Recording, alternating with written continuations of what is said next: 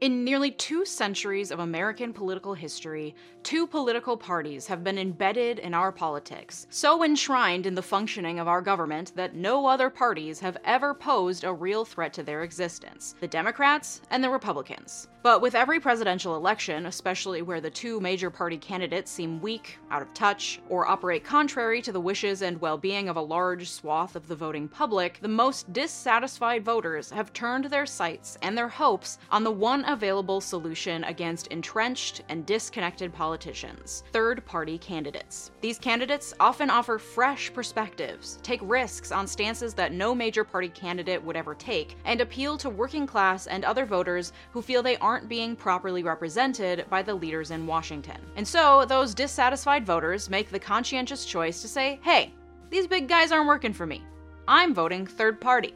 Take that. And the third-party candidate gets anywhere from zero to nineteen percent of the popular vote, resulting in maybe a handful of electoral votes, but ultimately, the big guys always win anyway. Why is that? Why is it impossible in American politics to elect a third-party candidate for president? Why do they keep running anyway? Is it valid to vote for a third-party candidate when you know there's a zero percent chance they will take the presidency? Are third-party candidates the answer to our political divide and the politicians who seem unconcerned with listening to the people and acting in their best interest? The answer?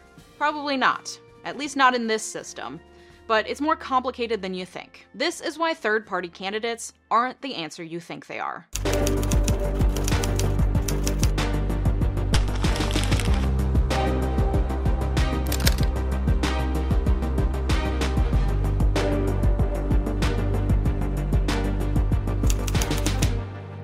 Thank you to Factor for partnering with me on today's video. I've been working on my fitness lately and trying to meal plan every week so I can keep on track with my goals. But meal planning is hard, y'all. Factor makes it way easier though. They deliver fresh, never frozen, dietitian-approved meals right to your doorstep. They have a team of gourmet chefs. So when you order Factor, that means you have a team of gourmet chefs. Fancy. You'll have over thirty-five different options to choose from every week, including keto, vegetarian, and more, so you can easily plan your meals no matter your goals. I recently tried their garlic mushroom chicken thighs with creamy cauliflower rice and garlic green beans. So creamy, so delicious. The green beans, still tender crisp. I don't know how they do it. They also have breakfasts, snacks, smoothies, and these delicious little wellness shots. So they have you covered for every meal of the day.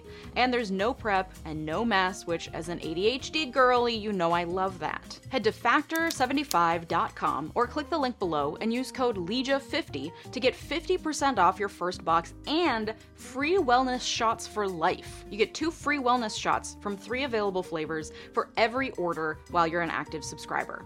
Fun! Thanks, Factor.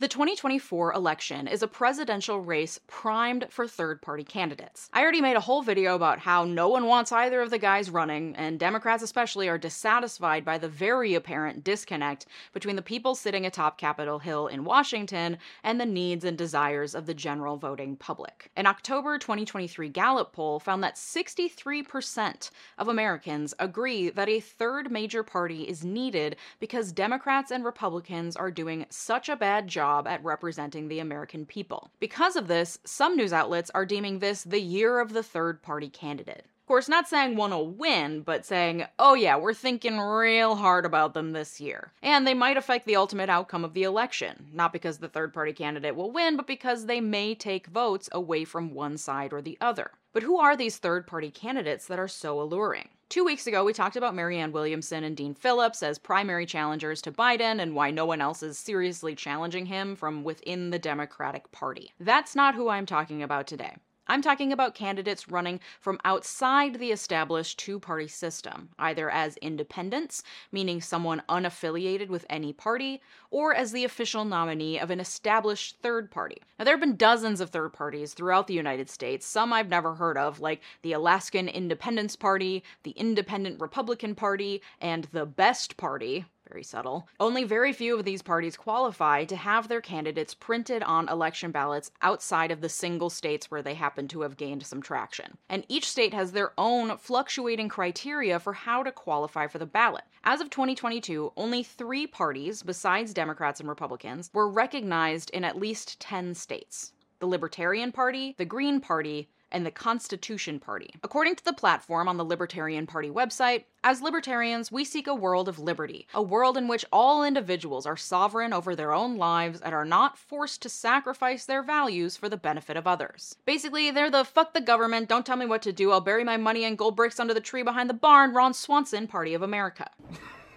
Well said. The Green Party sees itself as a grassroots movement promoting ten key values: grassroots democracy, social justice and equal opportunity, ecological wisdom, nonviolence, decentralization, community-based economics, feminism and gender equity, respect for diversity, personal and global responsibility, and future focus and sustainability. Basically, Republicans' worst nightmare. According to the Constitution Party's website, the party supports the principles of the Declaration of Independence, the Constitution of the United States, and the Bill of Rights. It is our goal to limit the federal government to its delegated, enumerated constitutional functions. Basically, a Republican wet dream. And then there's a group that calls themselves No Labels. They're not an official third party, but I would be remiss not to mention them in a video about third-party candidates because they've been part of the national conversation lately and have been threatening to promote an unnamed third third-party candidate for the twenty twenty-four election to challenge the Trump-Biden ticket. No Labels was founded in twenty ten by Nancy Jacobson, a Democratic fundraiser with a history of organizing for new Democrats like Gary Hart and Bill Clinton. It aimed to foster a new kind of politics by finding common ground between the Republican and Democratic parties, rooted in the belief that there was a substantial, silent majority of Americans whose common sense approach to governance was being overlooked in favor of partisan bickering. Initially, No Labels didn't intend to form a third party, but rather sought to exert pressure on politicians politicians from both established parties to encourage cooperation, civility, and bipartisanship. Despite its limited grassroots success, No Labels has played a significant role in the creation of the Problem Solvers Caucus, a bipartisan group in Congress with a mixed record of legislative achievements. The organization has been particularly supportive of figures like Representative Josh Gottheimer and Senator Kirsten Sinema, who've positioned themselves as moderates, willing to oppose elements of their own party's agenda, including significant parts of President Joe Biden's Build Back Better proposal. Despite starting as a Democratic-leaning, though unaffiliated organization, No Labels' attempt to, well, defy labels, has led to a confusing platform that isn't so much bipartisan as it is questionable and murky. Financially, No Labels is backed by donors from the investment, real estate, and venture capital sectors, including figures who have supported both major parties but tend to oppose social spending initiatives and efforts to increase taxes or regulate the financial industry. This has led to speculation about the true motives behind No Labels' activities and the potential impact of its dark money funding. The centrism championed by No Labels, critics argue, often aligns more closely with the interests of its wealthy donors than with those of the broader American public they claim to represent. They haven't announced a candidate, but they have been threatening to push for a new third-party candidate under the proper environmental conditions, whatever that means. As for the other prominent third parties, I couldn't find much information on who's running for the Constitution Party's nomination, though they are holding a national convention in Salt Lake City in April. A man named Chase Oliver is running for the Libertarian Party nomination. He ran as a Libertarian in the twenty twenty-two Georgia Senate election that led to a runoff between Raphael Warnock and Herschel Walker, ultimately deciding the majority of the U S Senate. Some argue that Oliver, who won two point one percent of the vote, caused that runoff election by taking just enough votes that neither Warnock nor Walker could hit that fifty percent mark. Jill Stein is once again running for the Green Party nomination. She ran for president on the Green Party ticket in both twenty twelve and twenty sixteen. In her video announcing her candidacy, she called for an economic bill of rights, including guaranteed right to employment, healthcare, housing, food, and education. She won one point four million votes in the twenty sixteen election. Election, and some blame her for Hillary Clinton's loss that year, reasoning that those one point four million voters would have voted for Clinton if Stein wasn't running. Subsequent analysis has found that it's unlikely the case that Clinton would have won if Stein hadn't been in the running, because most of her voters would have just not voted, because they didn't want Trump or Clinton. And it's yet to be seen what kind of momentum Jill Stein's twenty twenty-four presidential bid will gain in the next nine months. Besides Chase Oliver and Jill Stein, there are two other candidates running for president as independents, unaffiliated with any specific party. Those candidates are Robert F. Kennedy Junior and Cornel West. Cornel West is an academic and activist who's taught at Yale, Princeton, and Harvard, and is currently a professor of philosophy at Union Theological Seminary. He's incredibly progressive and also has been sharply critical of the Obama presidency. Some polling suggests he could win as much as six percent of the popular vote, though polling at this stage is incredibly unreliable, and usually third-party candidates Debs fare much worse in the actual election than polls ahead of time suggest. And then there's Robert F. Kennedy Junior, the nephew of J F K, who initially ran for the Democratic nomination before switching to independent in October. Kennedy has garnered notoriety for being a prominent anti-vaccine advocate, promoting the debunked claim that childhood vaccines are linked to autism, and frequently railing against COVID nineteen vaccine mandates and other pandemic measures. This guy used to be an environmental lawyer, and he worked to clean up the Hudson River. This is a classic organic hippie to anti-vaxxer pipeline scenario. He's also promoted conspiracy theories about five G networks being used for mass surveillance, and there was also an infamous incident in which he shared a video of himself bench pressing shirtless, which made alpha males everywhere salivate on Twitter. Now listen, this guy's seventy, he looks great. And we have a weird tendency in this country, and probably just in human nature, to assume that athletic fitness makes someone a good fit for president. For the record, it doesn't, just so we're clear. But on top of well-defined biceps, R F K also has the name recognition that comes along with being a Kennedy, something most third-party candidates lack. And he has the benefit of Trump priming millions of Americans to support candidates who say the edgy things no one else will say, which makes them assume that means that he's of the people and speaking their language. And while Trump has years of political baggage and nearly one hundred criminal counts hanging over his head at this point, Kennedy has the benefit of at least appearing purely political and of the people because of his name, despite the fact that both men are in their seventies and have been millionaires since birth. And because anti-vaxxers and anti-government circles have coalesced because of the COVID nineteen pandemic, that means Kennedy's audience has grown immensely in the last five years. And he's been on prominent podcasts, including those hosted by venture capitalists, as well as Joe Rogan's, Megyn Kelly's, Jordan Peterson's, and Russell Brand. He seems to be speaking to the people who no longer trust the government and are looking for an outsider to speak truth to power. Again, people forget he's a Kennedy, which is the very literal opposite of an outsider, but understanding that requires a few more critical thinking brain cells than I think a lot of his supporters can muster. But because of this massive growth in his audience over recent years, R F K Junior poses the biggest third-party threat in the upcoming election, and the major parties know this. In early February, the Democratic National Committee filed a complaint with the Federal Election Commission against R F K, accusing him of illegally coordinating a fifteen million dollars petition drive with a super PAC backing his presidential race. The complaint accused the arrangement of violating federal campaign finance laws and breaching long-established financial barriers between candidates and outside groups. But you know who doesn't give a shit about enforcing campaign finance laws usually? The D N C. And the R N C. They wouldn't be filing this complaint if they saw it as a minor threat that was below them. But they see that he's gaining steam and working hard to get his name on ballots across the country in the twenty twenty-four general election. And frankly, they should be scared. A recent Harris poll found that forty-eight percent of Americans had a favorable opinion of R F K, and another poll found that twenty-one percent of respondents would either definitely or probably vote for Kennedy as an independent in November. twenty-one percent. Again, polls for third-party candidates tend to be greatly inflated ahead of the race, but those are numbers the D N C can't write off. That being said, the results of the poll also showed that Kennedy was pulling voters equally from Biden and Trump, though more Democrats viewed him unfavorably at fifty-five percent than Republicans, of which only only seventeen percent have an unfavorable view of Kennedy. So it's unclear whether R F K's candidacy, should he make it to the ballot in November, would really impact the outcome of the presidential race. Because of the disillusionment with our two-party system, his votes, once again, might simply be coming from voters who, absent a third-party option, wouldn't show up to vote at all. And the increased apathy and dissatisfaction among voters indicates that this year might have many, many people who feel that way. However, this isn't the first presidential election where people felt dissatisfied with their choices in the two-party general election. Nor is this the first presidential election happening during a tumultuous time domestically and internationally. And while no third-party candidate has won the presidency since Democrats and Republicans became the two dominant parties, many third-party candidates have created movements and changed the national conversation and made a dramatic impact on the outcome of our presidential elections over the years. And we can learn a lot from looking to the lessons of the past.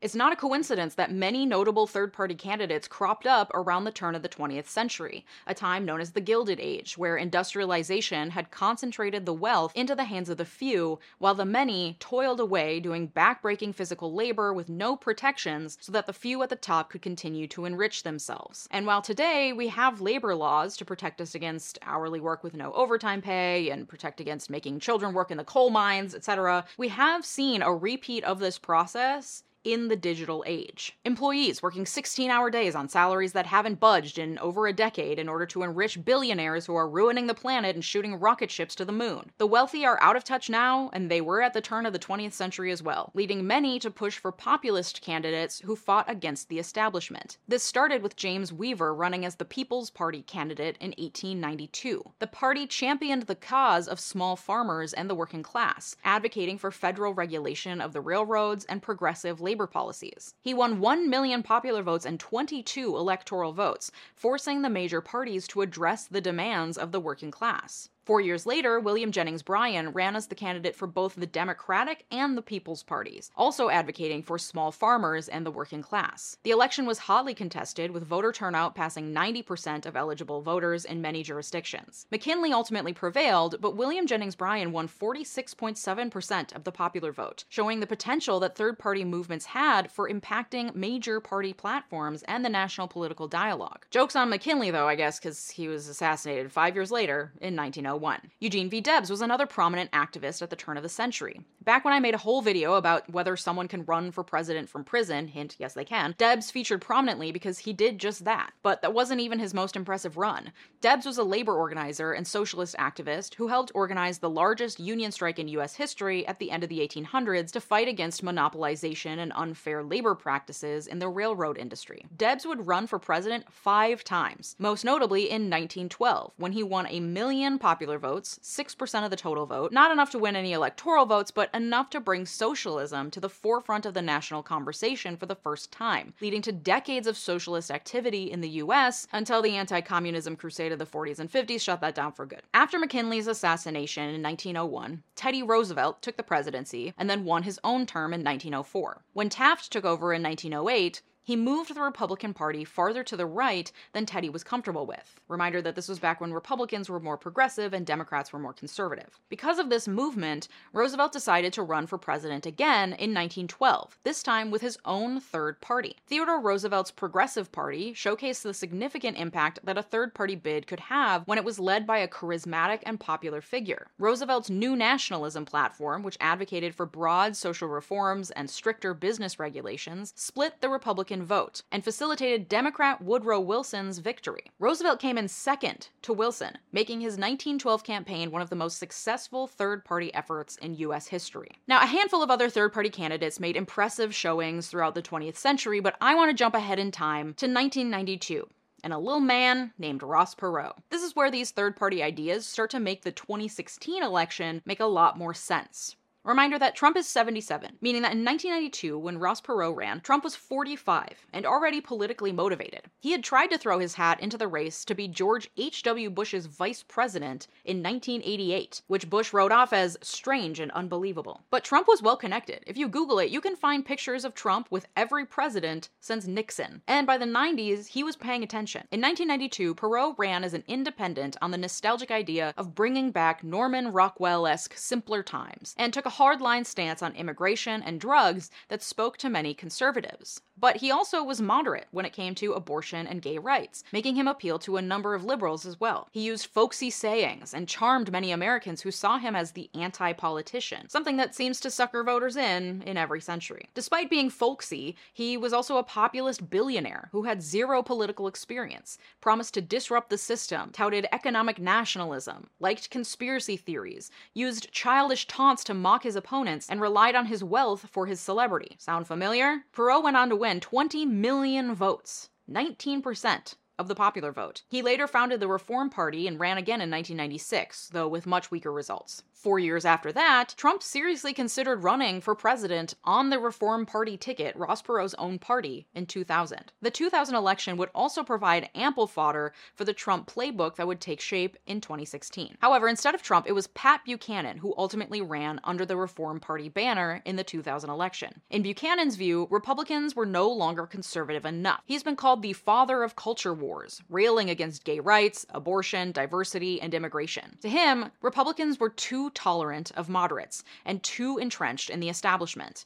He leaned into racist and homophobic ads, was frequently accused of anti-Semitism, was connected to white supremacists, and frequently defended Nazi war criminals. Rather bafflingly, though, he nominated a conservative black woman as his running mate, Isola B. Foster, which alienated many of his base because, you know, he was a flagrant racist and supported by flagrant racists. Buchanan would go on to win less than half of one percent of the national vote, but he did shockingly well in one consequential state: Florida. If you'll recall, the two thousand election came down to Florida, where George Bush was declared the winner of the state by a five hundred thirty-seven vote margin over Al Gore. In one county, Palm Beach, Buchanan mysteriously performed with flying colors given the county's demographics. Didn't make sense. The likely culprit? The infamous butterfly ballot. A ballot design so flawed, so absurd, that it likely altered the arc of history. The circle designated for Pat Buchanan appeared second, directly under the circle designated for George Bush, but the name listed directly under Bush was Al Gore. It's speculated, given how inconsistent the results were in Palm Beach County compared to the demographics, that many, many people selected the second circle, thinking that it was a vote for Gore,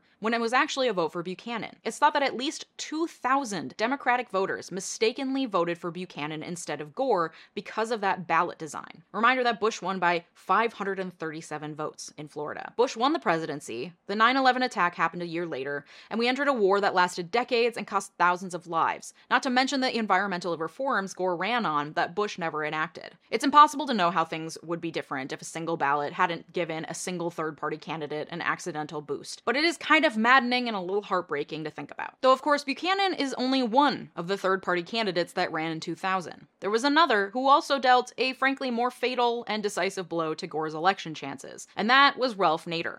Unlike Buchanan's far-right extremism, Nader represented the hopes of the progressive left through his platform supporting campaign finance reform, universal health care, affordable housing, free higher education, a living wage, marijuana legalization, criminal justice reform, environmental protections, and increased corporate taxes. Ideas that, a quarter century later, progressives are still calling for, and little progress has been made, if any. Nader believed that Republicans and Democrats would never listen to the will of the people without a decisive challenge, and he saw little difference between the two parties, who he saw as nothing more than corporate sellouts. He refused to back down, even as it became clear that he posed a threat to Gore's chance of winning. He insisted he had no responsibility to Gore, and that both Republicans and Democrats were bad options, suggesting that Democrats could maybe learn a lesson or two and be energized if Gore failed. Nader far outperformed fellow third-party candidate Pat Buchanan, winning nearly three million votes, including over ninety-seven thousand in Florida, the state where Bush won by five hundred thirty-seven votes. Nader is of course important to mention as a third-party candidate who had a huge impact on the outcome of an election, but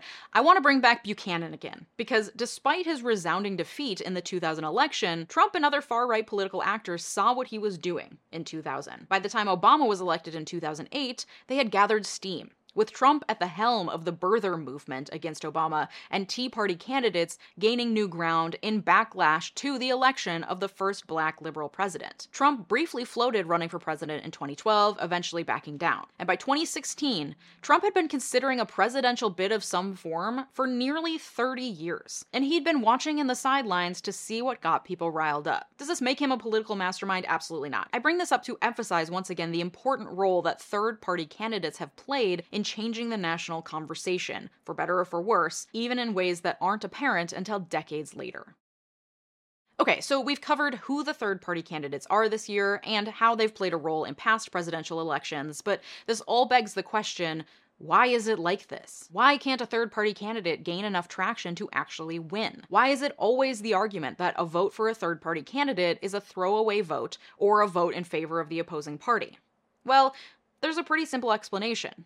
It's how we've always done it. The United States' journey towards a two-party system began shortly after its founding, despite the Constitution making no mention of political parties and many of the founders explicitly fearing a system with only two powerful parties. Early political divisions emerged during George Washington's presidency, with Federalists, led by Alexander Hamilton, and Democratic Republicans, led by Thomas Jefferson, forming around differing visions of the federal government's role. One wanted power in the hands of the centralized federal government, the other was concerned with decentralization and protection protecting states' rights. This divide laid the groundwork for the two-party system, which was further solidified in the subsequent formation of the Democratic Party and the Whig Party, the latter eventually giving way to the Republican Party. These early factions were not merely differences in opinion, but were rooted in fundamental disagreements specifically over the federal government's role. And we've been fighting about that ever since. Over time, the specifics of the disagreements have evolved, but the design of our winner-takes-all electoral system has continuously driven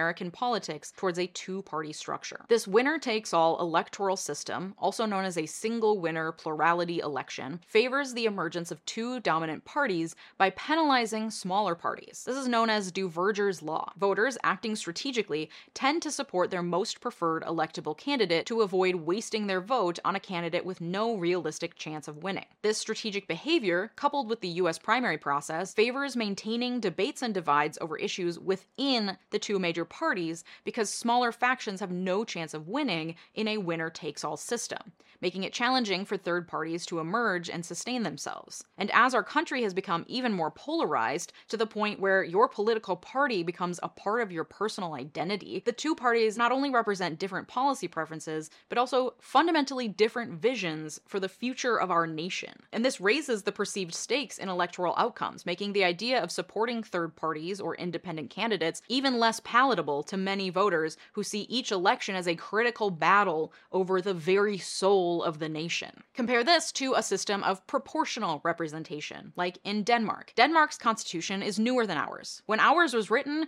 winner-take-all elections were the norm, and proportional representation was pretty much unheard of. But today, most democracies favor some form of proportional representation in at least part of their national government. This is because it's impossible to represent the complex and interdependent desires of the electorate within just two parties. Certain voices will always be left out. The development of proportional representation accounts for that. Denmark employs an open list proportional representation system within multi-member districts. So the districts are large, and politicians are less connected to geographical location and more connected to their party. Voters then either endorse a party as a whole or select individual candidates within a party's list. The total votes garnered by a party or its candidates directly influence the party's share of seats in the legislature, ensuring that the distribution of seats mirrors the proportion of votes received by each party. For instance, in a hypothetical five-member district where five parties each secure twenty percent of the vote, each party would be awarded one seat, typically filled by its most popular candidate. This system effectively merges the primary and general elections, allowing voters to simultaneously express their party preference and support for individual candidates. And this system has tons of benefits. By accommodating multiple parties in the legislature, the system ensures a broader representation of political perspectives, making it more likely that voters will find a party or candidate that aligns more closely with their views. The use of larger multi-member districts dilutes the impact of gerrymandering because representatives are are less tied to their local district, so drawing lines becomes less influential on election outcomes. And since no single party has managed to secure an outright majority in the Danish parliament since nineteen oh nine, parties are incentivized to form coalitions. This requirement fosters a political culture of negotiation and consensus, as seen in the formation of ruling coalitions that often include leaders from different parties assuming key government roles. Denmark's system encourages a high level of political engagement, with voter turnout consistently surpassing that seen in countries with majoritarian or winner-takes-all electoral systems. This model supports a multi-party landscape where political conflicts are more likely to lead to dialogue and compromise rather than entrenched polarization. And this environment contributes to a politically informed and engaged citizenry, less prone to extreme partisanship. Denmark's successful use of proportional representation underscores the potential benefits of adopting similar electoral reforms in countries like the U S with rigid two-party systems. By transitioning to a proportional representation system, countries could mitigate the divisive effects of binary political contests, encouraging greater voter participation and ensuring a legislature that more accurately reflects the diversity of the electorate's political preferences. And this isn't just a pipe dream. The United States genuinely could move towards a proportional representation model. Many states and local elections already are. According to the Pew Research Center, two hundred sixty-one jurisdictions in the U S, ranging from the state of California to the Yoakum, Texas Independent School District, have adopted some same voting method other than the standard single-winner plurality system most American voters know. The most common alternative voting system is ranked choice voting, where voters rank candidates by preference, and then if no candidate gets a majority, rankings are used to reallocate the loser's votes until one candidate does get the majority. Maine is the only state that currently uses alternative voting extensively, after a two thousand eighteen voter-passed initiative approved widespread use of ranked choice voting. It's used in Maine for primary and general elections for U S senators, representatives, and the president, as well as for primaries for governor and state legislators. Minneapolis, where I live, also uses ranked choice voting, and I'll say it's pretty straightforward and hasn't led to mass confusion, though we do have a trash mayor who somehow keeps getting reelected. Sorry, Jacob, I know you slid into my D Ms trying to defend yourself the other day, but you're still incredibly unlikable. So change towards alternative voting systems that disfavor an entrenched two-party system is happening at the local level. States could choose to independently adopt alternative voting systems so that eventually we're all voting in a patchwork of ways that collectively move us away from a two-party system. Or Congress could take up the fight and pass a national law that changes how elections happen uniformly nationwide. It wouldn't take a constitutional amendment. The Constitution leaves states to decide their own rules, but also reserves to Congress the power to intervene. And Congress has used this power repeatedly over the years to enforce the very winner-takes-all single-member districts that keep the two-party system in place and ensure that most elections are uncompetitive. Of course, a federal law would require a level of consensus in Congress that's unlikely, especially given the fact that the very entrenched politicians who benefit from the two-party winner-takes-all system are the ones who would have to make the change happen. And they're currently bought out by billionaires who benefit from our polarization and infighting, and who would be threatened by outsiders and progressive candidates that would start gaining more traction if we moved away from a winner-takes-all system. So this probably has to happen at a local level. Fair Vote Action dot org is a nonprofit organization pushing for these types of reforms at the local and federal level. They provide resources for pushing for local proportional voting reform, and they have worked on pushing national legislation like the Fair Representation Act, which would create multi-member districts and ranked choice voting in the House of Representatives. The bill was last introduced in June twenty twenty-one and died in committee. Classic. Go to Fair Vote Action dot org to learn about their work and how you can get involved to make change happen where you live. Thank you to my Patreon community and my YouTube members for supporting the research and work that goes into these videos. Consider checking out my Patreon community linked below or clicking the big blue join button below to become a member here on YouTube. You'll be supporting my work and getting access to special extra content. You can also get early access to next week's video, exclusive live streams, and so much more. The extra content is the same whether you join as a YouTube member or on Patreon. Your support helps to keep these videos free for everyone and further our mission towards legal and political education for all. Shout out to my newest supporters as well as supporters in my royal tiers, and a very special shout out to my multi-platinum supporters Joshua Cole, Thomas Johnson, Sophia Sams, Anthony Giles, and Brett Piontek. Your generosity makes this channel what it is, so thank you. If you like this video, you'll probably also like my video about whether you have a moral obligation to vote for Biden or not. Thanks so much for watching, have a good day, bye-bye!